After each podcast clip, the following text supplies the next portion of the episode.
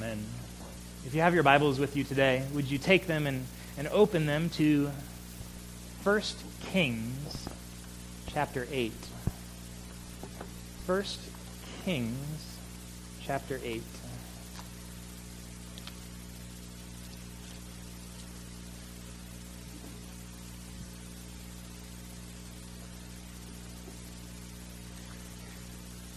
We're in a special series for the beginning of the summer called The Prayers of the Saints, in which we're looking at a selection of the great prayers that are recorded for us in the Bible, prayers that have been prayed by your peop- by God's people uh, throughout history, throughout the ages. Last week, uh, we were in First Chronicles, and you remember we were looking at one of the prayers that David prayed. It was a prayer of dedication, in which the temple, uh, he had a desire to build the temple, and the Lord said, No, you're not going to build it. Your son Solomon will build it. And so, being somewhat disappointed that he didn't have the opportunity to build the temple, he did what he could do in gathering all the supplies that he could gather for the purpose of the temple's construction. And then he prayed this great prayer at the end of his life, and that was the last recorded action of David in, 1 Chronicles before he died. Well, today, this week, we're in 1 Kings chapter 8, and now the temple has just been finished. So Solomon has worked many long years, well, his people have worked many long years at the construction of the temple. It's finished, and what we have here in 1 Kings chapter 8 is Solomon's prayer of dedication. This is the ribbon cutting ceremony of the new temple, if you will. And Solomon prays this prayer, this long prayer. This is one of the longest recorded prayers that we have in the Bible. From verse, I believe the prayer starts in verse 23 through, through verse 53. 30 verses this prayer goes. And so I want to read this prayer for us. Uh, it's long, but it's, it's edifying for us to listen to. So let me ask, if you're able, would you join me today in standing for the reading of God's holy and inerrant word?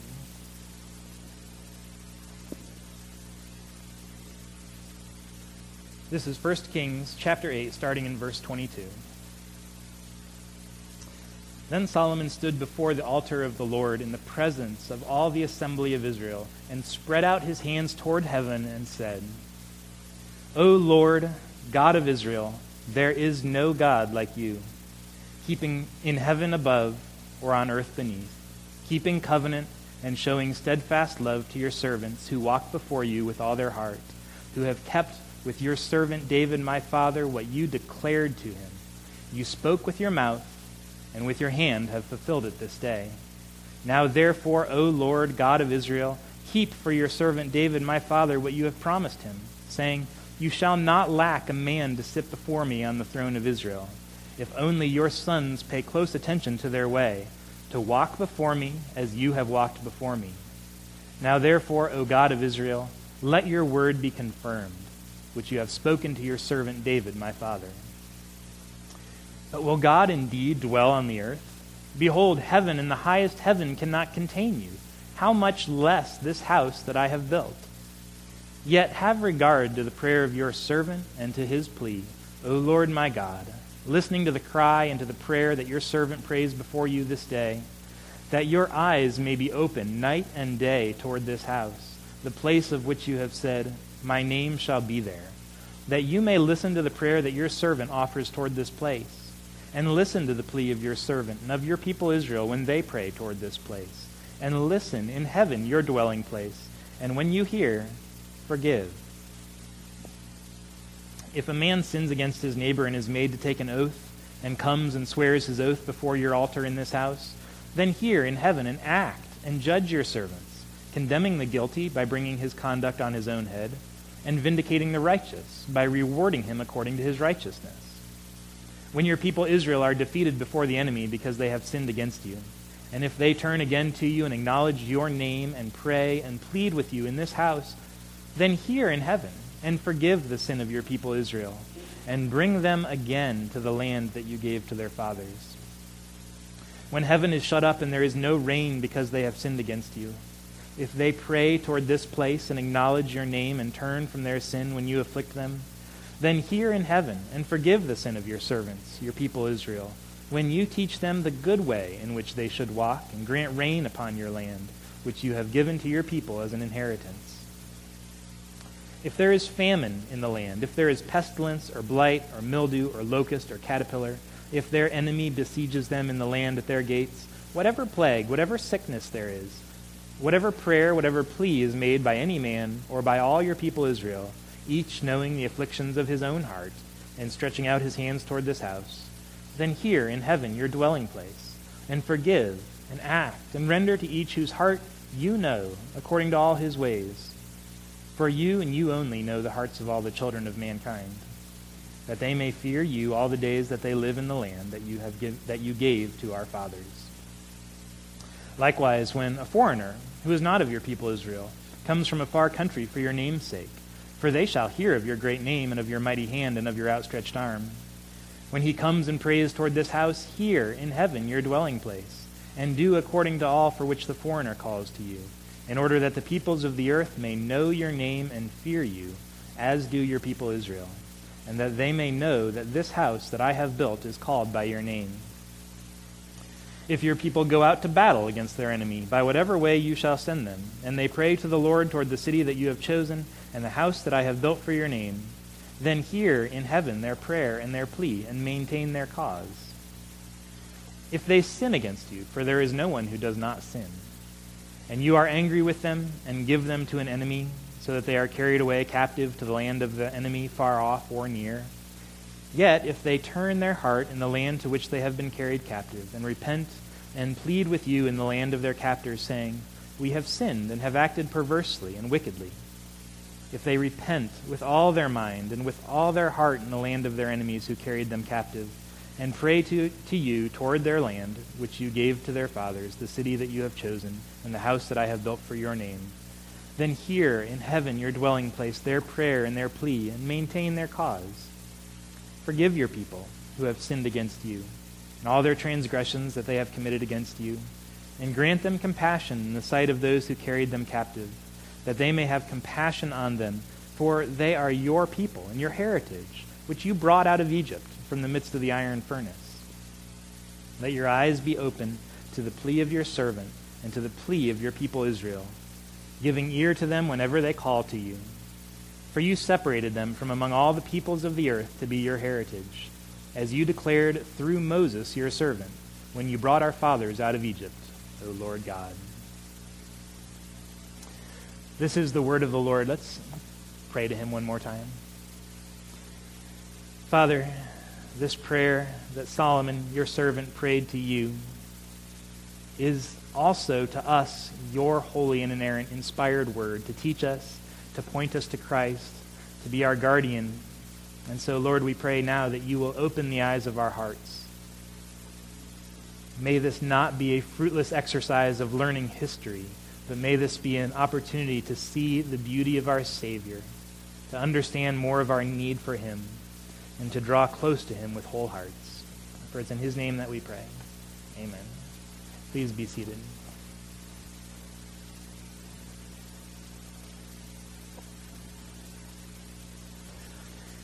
So here we are in the book of First Kings. Last week we were in First Chronicles. We're spending several weeks here in the heart of the Old Testament, going back into the history of Israel.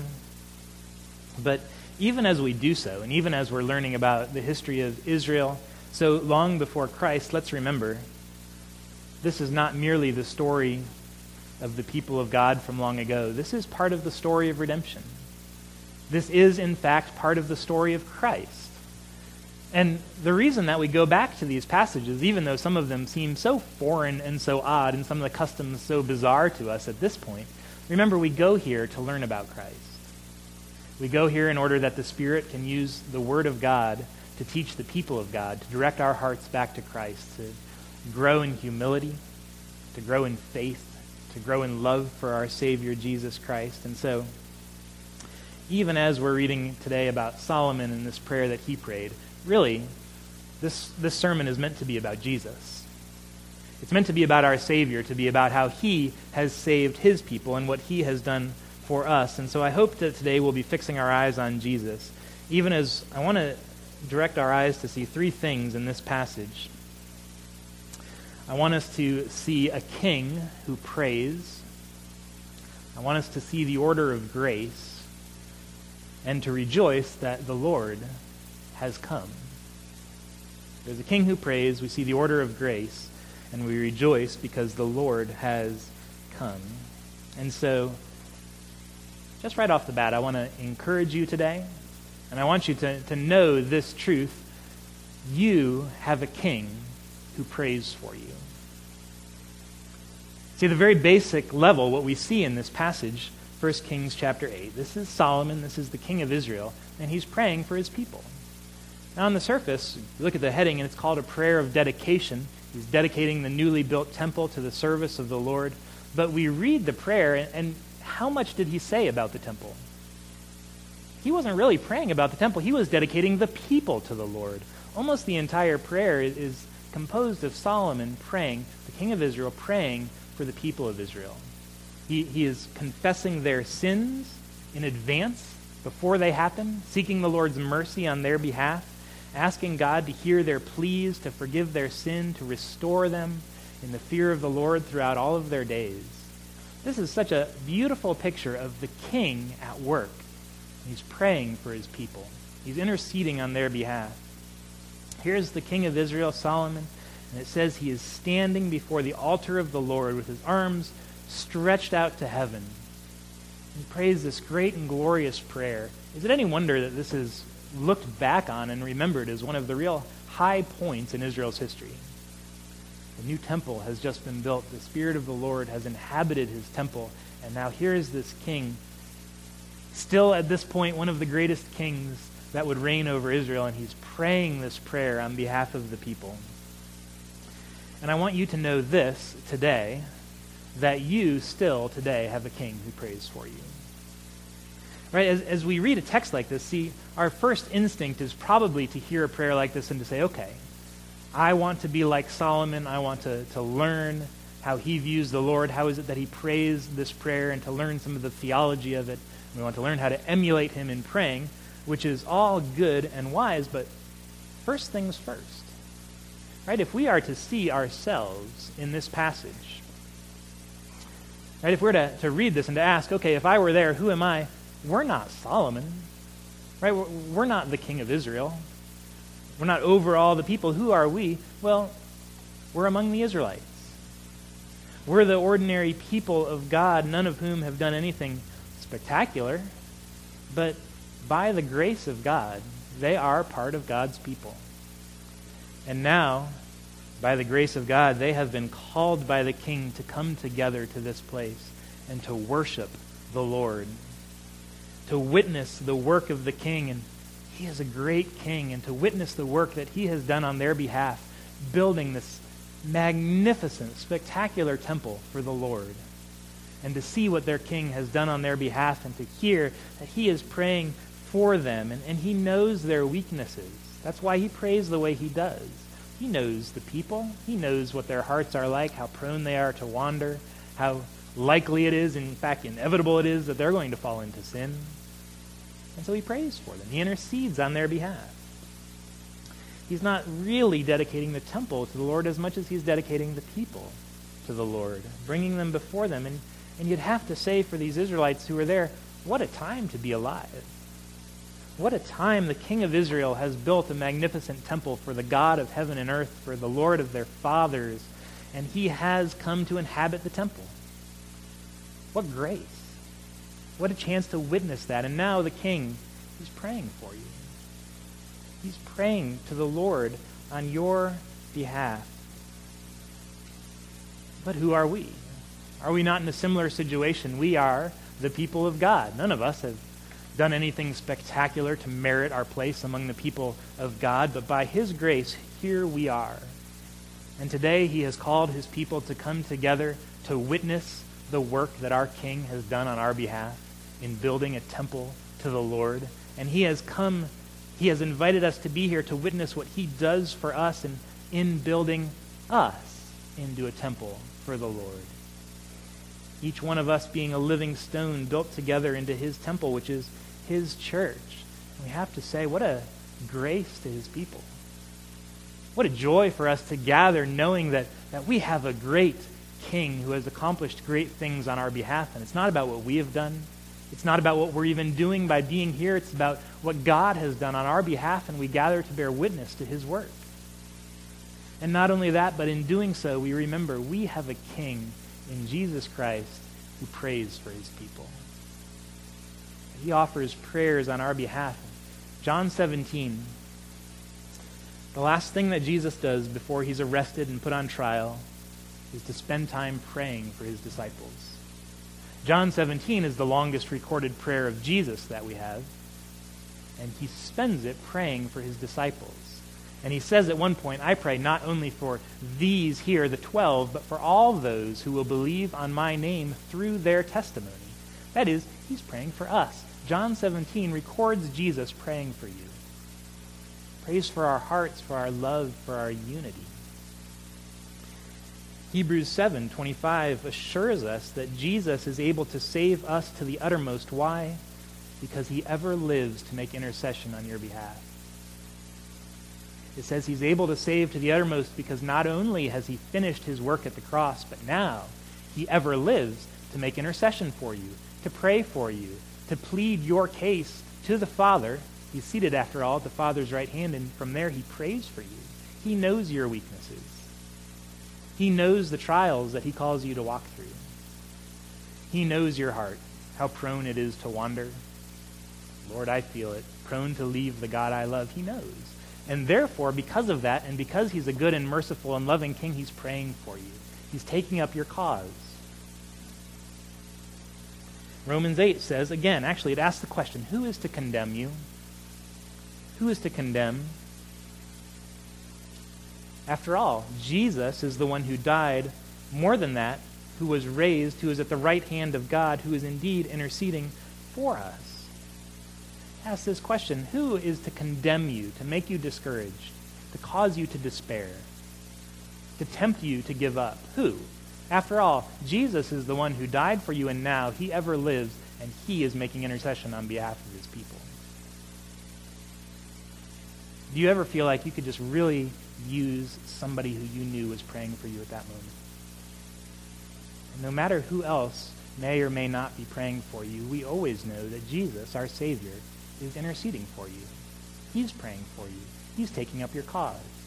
He knows your weakness. He knows your infirmity. He knows your temptations that face you. And in light of that, he prays with great knowledge and with great wisdom and with great love for his children. We need this encouragement. Jesus is a wise and perfect king. He prays for his people because he knows, he knows how badly we need it. He knows we need the encouragement. He knows we need the help. And so he prays for us. So are you feeling discouraged? know that Jesus is praying for you today. Is your heart feeling cool today and, and you don't know why and you're wondering what you can do to, to restore to your soul the joy of your salvation? Well, know this to start. Jesus is your king and he is praying for you. He's praying for that cold heart. He's asking the Lord on your behalf, Lord, restore the joy of his salvation. Give him a thankful and willing heart. Give him a heart that, that responds to the grace that you have to give him. Give him a soft and tender spirit. Jesus, our King, takes up our cause. Like King Solomon says, Listen, Lord, hear, forgive, restore. You have a king who prays for you. Now, let's look at some of the content of what Solomon prays for his people here. And what I want us to see first, this is point two, is to see in this prayer the order of grace verse 23, this is how Solomon begins his prayer. And when he says, O Lord, God of Israel, there is no God like you. In heaven above or on earth beneath, keeping covenant and showing steadfast love to your servants who walk before you with all their heart. Just like we saw two weeks ago that Hannah did in her prayer in 1 Samuel 2, and last week like David did in his prayer. So Solomon in his prayer, he begins with worship. He just begins with praise and adoration because he knows something, not everything, but enough of this God that he's praying to that he can't help but begin by offering worship. Offering praise. God, who is a God like you? There is none in heaven above or on earth beneath. And so Solomon, what he does is he singles out two aspects of God's character, two things that, that make him unique among the gods. Who is a God like you? Well, there's two reasons that there is none. And what he singles out is his faithfulness and his love. That's verse 23, where he says, You are keeping covenant and showing steadfast love. That's keeping covenant, that's his faithfulness to his word, and showing steadfast love to your servant, his faithfulness and his love. So he, he's thinking, he's meditating, he's praying over the Lord's faithfulness to his people and his faithfulness to his word.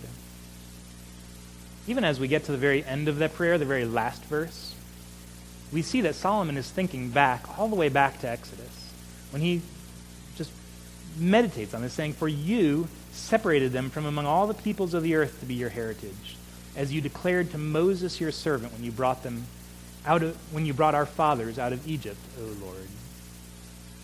He's seeing the faithfulness of God going all the way back to the very beginning of the people of Israel and saying, Lord, all this time you've been faithful to our fathers. You have kept your word that you spoke to them. I mean, we think of, of the history of Israel to this point, and, and we think, has it been just a unbroken string of success and glory and beauty wherever Israel has gone? By no means. By no means. In fact, it's been quite the opposite. In many turns, they've been faithless to the Lord. It's been grumbling. It wasn't two days out of Egypt before the people were grumbling and complaining and wishing they'd stayed behind and died in Egypt rather than taking part in God's great salvation for them. In fact, when we read the story of Israel in the Old Testament, it, what really stands out is not the greatness of the people of Israel and how much God loved them because they were awesome. What really stands out is quite the opposite that here is a people who is grumbling and complaining against him, disobeying him, always prone to wander, always falling into disobedience, and yet we see a God who is constantly pursuing this people, who is constantly reminding them and sending them judges and prophets and kings and priests who will teach them the word and call them to come back and call them to renew their hearts to the Lord. What stands out about the story of the Old Testament is the grace of this God and his unimaginable mercy towards this disobedient, hardened people. And Solomon thinks on that. He says, Who is a God like this? And we have to respond, There is no other God like this. There is no other God like this. Is there any other religion that says that about their God? That what he is particularly known for is his loving kindness and his mercy towards those who disobey him? No. No, every other religion has a God who demands sacrifices. Ours has a God who offers a sacrifice on behalf of the people in order that we might be saved. And this is the good news for us because this means when we look at, at our stories, and when you reflect on your life, and, and you are prone to ask, well, has my life been just an unbroken string of beauty and faithfulness and, and sacrifice for the Lord? And you have to say, no, no, it hasn't. Well, that's okay because your story is not meant to be a, about your glory. It's meant to be about the glory of a God who pursues you and loves you despite your sin. That's what makes our God look so wonderful in our eyes as we say, Lord, it's not about what I have done. I am a great sinner, but Christ is a great Savior. And in his mercy, he has continued to reach out to me and to pursue me all the days of my life despite myself. Because I know me and I am prone to wander. My heart is, is very prone to temptation, and yet Jesus finished the work at the cross to pay for my salvation that I might be saved. And that's what Solomon is looking at when he says, Lord God of Israel, there is no God like you who keeps his covenant.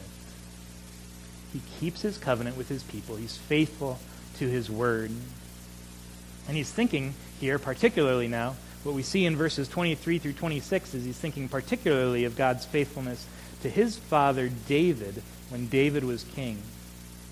And in fact, he does two things in looking back to David. He praises God for his faithfulness to David. And then immediately he asks God to continue to be faithful to David. Right? We see that in verse 24. You who have kept with your servant David my father what you declared to him, you spoke with your mouth and with your hand have fulfilled it this day. Now, therefore, O Lord God of Israel, keep for your servant David my father what you have promised him. So he's saying, You've been faithful and you've done it. Now, Lord, would you continue to be faithful? Would you continue to be faithful to what you have promised him? And what he's thinking of is primarily back in 2 Samuel 7. And we don't need to turn there right now, but it's really an amazing episode. This is where it says David, having given rest to Israel from all their enemies, now it is in his heart to build a temple for the Lord. And what's an interesting little twist, Nathan, the man of God, says to him, Great, go and do all that's in your heart. But that night, God speaks to Nathan, and he says to him, Actually, no, no, that's not quite right. Actually, tell David, he's not going to build a temple for me. His son is going to do it. And when he speaks to David, David says his desire is to build a, a, a house for the Lord. And God says to him, No, David, you will not build me a house. I will build you a house. See, David wanted to build a house that is a temple for the Lord, and, and the Lord says, No, David, you're not going to build me a house. I am going to build you a house that is a dynasty. That there will always be one of your sons sitting on the throne of Israel forever and ever. I'm going to build your house. And then he said, now, this desire to build a temple, this is a good desire, but you're not going to do it. Your son Solomon is going to do it. And if we ask, why did God operate that way? Why was it that he said to David, No, you're not going to build a house. Your son will build a house. Um, o. Palmer Robertson says of that, he says, The desire was good, the temple was good, but it was important that the order of grace must be maintained. The order of grace must be maintained because that is who our God is. He's a God of grace. He's a God who delights to give and to bless and to save. And so he says to David, David, before you do anything great for me, I'm going to do something great for you. Because it will not be about what you have done for me as much as it will be remembered for what I have done for you first. There is an order of grace that God doesn't begin with demands, but first he's a God who takes us when we have nothing to give. When we have nothing that we could possibly offer, he comes to us and he says, I'm not looking for you to make offerings and sacrifices to me. I'm going to offer to you first. I have grace to give to you before you are in a position to do anything for me. This is just like our salvation, isn't it? That God finds us when we are dead in our trespasses and sins. And he raises us up to seat us with Christ in the heavenly places. He does not wait for us to tell him what we can offer, to say, Lord, this is what I will do for you. He says, No, I'm going to do something for you first. There's always an order of grace, and he maintains that order of grace even here. And so Solomon prays, thanking God, praising God, because this is who he knows that God is, that there's this order of grace that must be maintained. Now look at verse 27. Verse 27 is to me the highlight of this prayer. But will God indeed dwell on the earth? The heavens, even the highest heavens, cannot contain you. How much less this temple I have built? This is the heart of this prayer of Solomon's to dedicating the temple of the Lord. And, and this is what really proves the point of verse 23 that there is indeed no God like him. Will God really dwell on earth? Is this possible? This God who is majestic and transcendent and, and omnipresent, everywhere present, is it possible that he could in fact dwell on earth? In fact, if we had read back further in chapter 8, we'd see that the reality has already happened. Uh, look at chapter 8, starting in verse 10. Now, here, the priests have just carried the Ark of the Covenant into the holy place of the temple. And now it says in verse 10 And when the priests came out of the holy place, a cloud filled the house of the Lord, so that the priests could not stand to minister because of the cloud, for the glory of the Lord filled the house of the Lord. Here's what's happened. They have finished the temple, they've put the Ark of the Covenant in it, and now the cloud of God's glory, the Shekinah glory, descends and fills the temple with so much glory that the priests who are there cannot stand to minister to the Lord because they're simply overwhelmed that God's presence has come and has broken in, just like in Exodus 40 with the completion of the tabernacle. And now Solomon is marveling at what has happened. will God really dwell on earth? Will he really dwell here, condescending to be in the midst of his people? And I see in Solomon's question, will God indeed dwell on earth, that he's overcome with what I see as two complementary emotions joy and awe. Joy and awe. He's filled with joy as he, he should be that this nearly overwhelming experience is here, and, and he's standing at the temple. And the real glory of the temple is not that it's this magnificent structure that Solomon has built, not that it has the cedars of Lebanon that have been brought into it, or the treasures of the nations have streamed into it, and there's all these precious stones and pavements of gold and all that, which is great. But the real glory of this temple is that God Himself is there.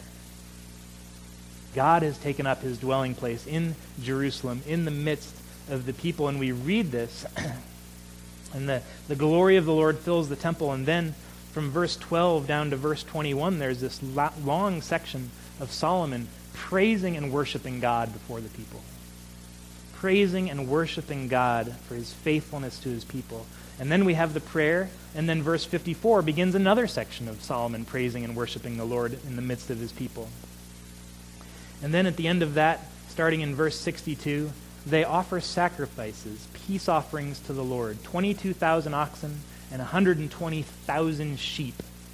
That's 142,000 animals offered to the Lord that day. And he called for a feast. Seven days, all the people of Israel feasted before the Lord. And look at verse 66. On the eighth day, he sent the people away, and they blessed the king, and they went to their homes joyful and glad of heart for all the goodness that the Lord had shown to David his servant. That was a magnificent party. A seven day feast, and at the end of it, everyone goes to their own house with their heart still filled with joy, blessing the Lord for all of his goodness to all of his people. This is truly an, an occasion of great joy. Joy for what God has done for his people. And yet it's all, also an occasion of awe. This is an awesome occasion. And I say that knowing that the word awesome means nothing anymore. We use it for anything. We have a chocolate milkshake and we say, that was awesome. No. A milkshake can be delicious, and they are delicious, but they're not awesome. Something that's awesome, something that fills you with awe and wonder and a sense of the majesty that's around you. Solomon is rejoicing in a true sense of awe. There's a reason I believe that this prayer is 30 verses long and 23 of those verses are confession of sin. Even confession of sins that have not been committed yet. They're simply asking for forgiveness that sin, for sins that are yet to come. Why? Because even though there's great joy at this, this is the kind of joy that causes you to get on your knees and worship. This is not a, a flippant joy. This is not a light and fluffy joy. This is a serious joy that's filled with awe that causes you to offer 142,000 animals to the Lord and to have your heart be filled with the goodness of God because that's what it is to be in the presence of the Lord. That's what it is to have Him inhabit the, the temple right there where you are and to be overcome with His presence in your midst. There's a sense of awe when you look at this. And you have to think of Solomon in, in praying this Will God really dwell on earth? Here he is, he's looking around, he's considering the history of the people of Israel, he's looking at the people of Israel, and he sees them. And he knows what a mess they are. He knows how imperfect they are. He knows that this is the people who has nearly been trying to throw off the, the shackles of this God for so long, and, and he knows the holiness of God, and he says, Will God really dwell in the midst of his people? This majestic God who, whom the heavens cannot contain, will God really dwell on earth? And yet, we know what Solomon didn't know, don't we? We know that Solomon didn't know the half of it. Standing from where we do now, thinking of the answer to that question will God indeed dwell on the earth? We know that the answer to that question is not with his temple. This temple that he built that would last not even 500 years and be destroyed by the Babylonians, but The answer was not that he would choose to dwell in a glory cloud in the temple, but as a baby in a manger.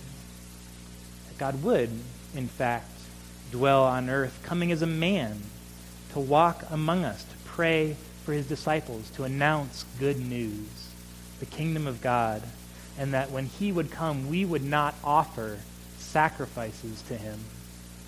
He would offer a sacrifice for us. That he himself would go to the cross to be the sacrifice on behalf of the people so that we could enjoy the presence of God. He is the fulfillment not only of, of the, the king who is praying for his people, not only of the love and the faithfulness of God towards his people. He's the fulfillment of all these 23 verses of confession of sin that, Lord, will you hear your people? Lord, will you forgive your people when they sin? Yes.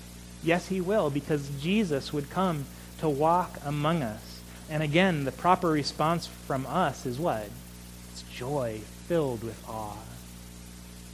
It's a joy, the kind of joy that causes us to get down on our knees and, and to worship, to enjoy again the presence of God among us, knowing that our, our sin, like Solomon says in verse 46, Lord, there is no one who doesn't sin against you. We're all in this. And yet, our sin is removed by Christ. Our sin is removed by Christ so that we can now be in the presence of God. See, the answer is we need a king like Solomon, but far greater than Solomon. We need Jesus, a king who prays for his people, who sacrifices for his people. And this is why I, I read this text and I, I bring this to us today, and I say this is not just an Old Testament passage to inform us of how things were done long ago. This is a passage meant to point our hearts towards Christ, to lead us to him in humility and in joy, to worship him our true King, our King who prays for us, our King who is the fulfillment of God's covenant with his people, our King who is God himself come to dwell on earth with his people. And what did Israel do? They feasted for joy for seven days, and they left with their hearts filled with gladness for the goodness of God. In just a moment here, we're going to do the same. We're going to feast at the feast of God with hearts filled with gladness for what our King has done for us. That he is God come to dwell with us, offering himself as a sacrifice, that we might leave this place today with hearts filled with gladness for all the goodness of the Lord towards all his people. Let's pray together. Father, we thank you today for Christ. We thank you that that the heavens cannot contain him, and yet he humbled himself, made himself nothing, taking the form of a servant, being born in the likeness of men, and being found in human form, he humbled himself by becoming obedient to death, even death on a cross. And therefore, you have exalted him and bestowed on him the name that is above every name, that at the name of Jesus, every knee should bow in heaven and on earth and under the earth, and every tongue confess that Jesus Christ is Lord to the glory of God the Father. May our knees and our tongues join the chorus today. For it's in the name of Christ we pray. Amen.